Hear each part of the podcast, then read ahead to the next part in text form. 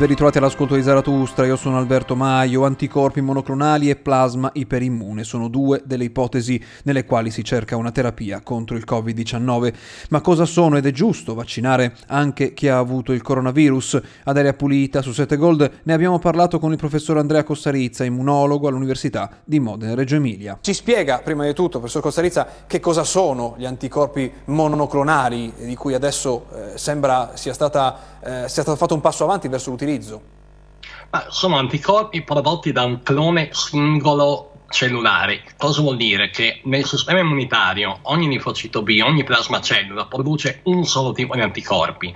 Naturalmente una cellula produce pochi anticorpi e se abbiamo cellule diverse abbiamo anticorpi diversi tra loro. Se noi riusciamo a creare un clone dei linfociti B, di plasmacellule con dei trucchetti particolari, crea- facendo quello che è chiamato ibridoma o usando librerie geniche e facendo altri trucchi ancora, riusciamo a espandere milioni di cellule che tutte uguali tra loro, queste producono un solo tipo di anticorpo che è uguale in tutte le cellule, per cui si chiamano anticorpi monoclonali perché derivano da un clone cellulare, sono tutti uguali tra loro e riconoscono tutti quanti lo stesso epitopo, cioè la stessa microscopica frazione di una molecola. Quindi sono tutti diretti verso un solo bersaglio. Quindi sono anticorpi già programmati, possiamo dire così, sono eh, gli, i soldati del nostro sistema immunitario che sono già stati programmati per attaccare quel tipo di cellula, quel tipo di virus, sanno dove andare e quindi vengono dati ai pazienti? Esattamente, sono capaci di riconoscere una particolare porzione della molecola spike del coronavirus e tutti quanti ci vanno addosso. Questo sistema sta funzionando, sta dando, sono, possiamo parlare di risultati finora di questo sistema che è allo studio? Ma ci sono i dati preliminari su un numero molto limitato di pazienti e eh, quello che è stato visto è che sono efficaci nel bloccare un pochino l'infezione, soprattutto nelle prime fasi, perché sono anticorpi che si mettono a ponte tra la proteina spike e il recettore delle cellule del polmone e impediscono alla proteina di attaccarsi al recettore, cioè impediscono al virus di legare il recettore. Naturalmente vanno usati quando non c'è ancora stata un'infezione importante, cioè o prima dell'infezione, come diciamo eh, qualcosa di preventivo, o nelle primissime fasi dell'infezione, quando il virus non ha ancora infettato una gran parte di cellule potrebbero essere buoni in questi periodi, non certamente nelle fasi seguenti dell'infezione quando il sistema immunitario si è messo a lavorare per i fatti propri ed è stato completamente deviato dalla risposta antivirale e produ- produce tutti i danni che poi portano alle conseguenze estreme. Quindi nelle prime fasi dell'infezione potrebbero funzionare, va ancora valutato bene come e quando. Ecco, eh, questa valutazione sembra sia stata intrapresa dall'EMA la scorsa settimana, che è l'agenzia italiana, per il farmaco, nel senso che eh, sono partite degli esami. Eh, ci dà un'idea di quanto tempo potrebbe passare da quando questa valutazione parte a quando potrebbe diventare uno standard, una terapia che arriva in corsia? Beh, sa, uno deve fare un trial clinico, cioè deve raccogliere qualche centinaio di pazienti, studiarli bene provare il farmaco in questi, in questi, pazienti e confrontandoli con un farmaco che non ha questo effetto o con lo standard of care o con semplicemente eh, nessun farmaco, vedere se l'infezione va in modo diverso. Ci vuole un po' di tempo, io credo che 3-4 mesi sia un tempo eh, minimo per ottenere qualche risultato con dei numeri credibili, perché uno studio fatto su 10-20 persone ha veramente poca eh, ha poco significato ed è da un punto di vista statistico difficilmente valutabile. L'EMA, mi correggo, è l'Agenzia Europea del Farmaco. Confuso eh. i eh, paesi, ma eh, insieme a, appunto, a questa a terapia sulla quale si sta puntando, che potrebbe dare risultati, dare conferme da qui ai prossimi eh, mesi, a quanto pare c'è anche un'altra terapia che abbiamo sentito eh, mettere in campo già dalle primissime battute eh, di questa pandemia, proprio in Cina, e cioè l'utilizzo del plasma iperimmune. Ci spiega intanto che cos'è? Ma dunque semplicemente è il plasma, cioè la parte liquida del sangue, per capirci, che viene prelevato alle persone che sono guarite dal Covid e hanno prodotto anticorpi contro il virus. Un plasma iperimmune è appunto il plasma, quindi che contiene parecchi anticorpi prodotti da queste persone. Però i dati non sono particolarmente entusiasmanti. C'è stato uno studio clinico fatto in Argentina che ha coinvolto migliaia di persone che ha mostrato un'efficacia piuttosto scarsa di questo plasma nel prevenire effetti gravi dell'infezione. Il motivo è che probabilmente il titolo degli anticorpi deve essere più alto, cioè in altre parole ci devono essere più anticorpi per avere un effetto protettivo molto valido.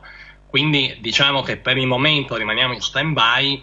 Io penso che i monoclonali possano funzionare un po' meglio semplicemente perché ce n'è di più, cioè uno ne può usare di più. Dal punto di vista numerico ci sono più anticorpi dentro alla, alla soluzione che viene iniettata.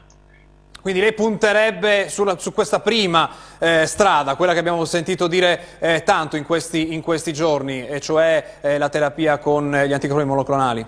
Ma puntare è una parola grossa. Diciamo che penso abbiano un po' più, siano un po' più efficaci del plasma interimmune, però ripeto, dobbiamo capire quando utilizzarli e con quali modalità. E il, nelle fasi avanzate dell'infezione non funzionano, è già stato visto perché ormai il sistema immunitario è stato program- programmato in modo sbagliato e ha degli effetti drammatici, come abbiamo già visto più volte.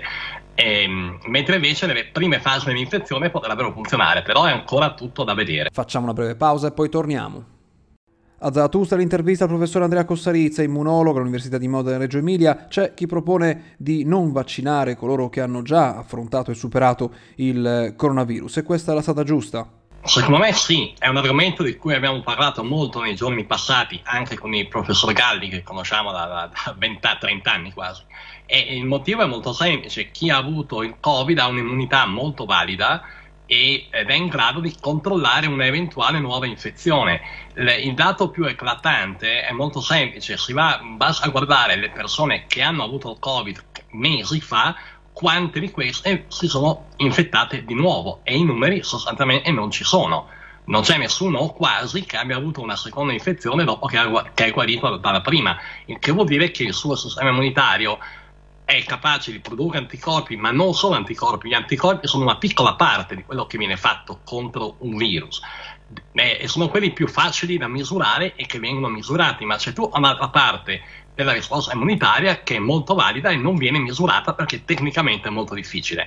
Allora che significa? Che chi ha avuto il virus, l'infezione ha prodotto anticorpi, gli anticorpi sono ancora presenti in circolo o comunque ci sono le cellule che sono capaci di produrle e una persona appunto ex Covid, diciamo, non si torna ad ammalare. Questo è la grande maggioranza dei casi e i numeri sono veramente impressionanti. Non c'è ancora un dato, diciamo, validato dal punto di vista numerico in modo massivo, cioè non ci sono dati su centinaia di migliaia di persone, però i dati fatti in Inghilterra, un primo studio su credo 11.000 operatori sanitari, ha fatto vedere che di fatto la reinfezione nei primi sei mesi non c'è e i dati che stiamo guardando anche qui da noi a Modena e in altri centri eh, diretti da, eh, da, colleghi e da ricercatori molto bravi, tutti vanno nella stessa direzione. Per questo motivo il professore Galli ha parlato della, dire, della possibilità di non vaccinare chi è già guarito perché ha già una risposta immunitaria efficace. Potrebbe esserci un problema proprio nel definire chi è guarito, la definizione di eh, guarito, cioè comprendere eh, se questa persona ha gli anticorpi prima di escluderla dalla vaccinazione. Potrebbe essere questo il problema organizzativo nell'escludere qualcuno, nel ritardare la vaccinazione di una persona che ha superato l'infezione da coronavirus? Eh beh, questo certamente è un problema organizzativo, perché vuol dire che tutti quelli che hanno avuto un'infezione asintomatica e non lo sanno dovrebbero essere trovati in qualche modo. Sappiamo benissimo che molte persone, soprattutto giovani, hanno avuto un'infezione asintomatica, quindi praticamente eh, come me lei ora, ma eh, non sappiamo se hanno anticorpi, di conseguenza vanno testati, che vuol dire che tutte le persone vaccinate prima dovrebbero ricevere un test sierologico nei laboratori autorizzati, certamente e non in test fai da te, perché quello non è proprio un granché, e quindi sulla base dei risultati ricevere o meno il vaccino. Naturalmente è una cosa molto complessa che richiede una organizzazione mm, efficiente. Da un lato, dall'altro ci permetterebbe di, di, di, risparmiare molte dosi di vaccino, eh, perché in questo modo ne avremo di più per chi ne ha bisogno e non ha avuto il Covid e non ha gli anticorpi. Da ultimo, in 30 secondi, quanto la preoccupano le varianti di cui parlano tutti i giornali oggi ai fini delle vaccinazioni? Potrebbe essere uno stop, una ritornare indietro oppure ormai la direzione è presa? Ma vedi, io ho la caratteristica di essere uno scienziato, cioè mi preoccupo di quello che vedo, non di quello che non vedo. Se devo andare a giocare a calcio e mi, so che dall'altra parte c'è un difensore particolarmente cattivo che mira alla tibia più che al pallone, non mi metto un gesso prima di entrare in, in campo, perché altrimenti ho già perso. Quindi prima si combatte e poi si vede. Qui è lo stesso ragionamento, le varianti teoricamente possono fare di tutto, ma non ci sono dati per, per, per, che, lo, che, lo, dimostrino. Di conseguenza, prima di andare incontro a, una, a, un, a, del panico per una eventuale variante in cui il vaccino non la protegge, eccetera, eccetera, bisogna avere dei dati. Non ci sono i dati, quindi non c'è motivo di pensare che i vaccini non proteggano da una variante. Anche per questa settimana abbiamo finito, grazie per averci seguito fin qui, grazie a Silvia Fava in regia. Zaratustra potete ascoltarla in podcast su Google Podcast, Apple Podcast o dovunque troviate i vostri podcast oppure cercando la nostra pagina Facebook Zaratustra60. Io sono su Twitter, basta cercare chiocciola Alberto Maio. Ci sentiamo sabato prossimo.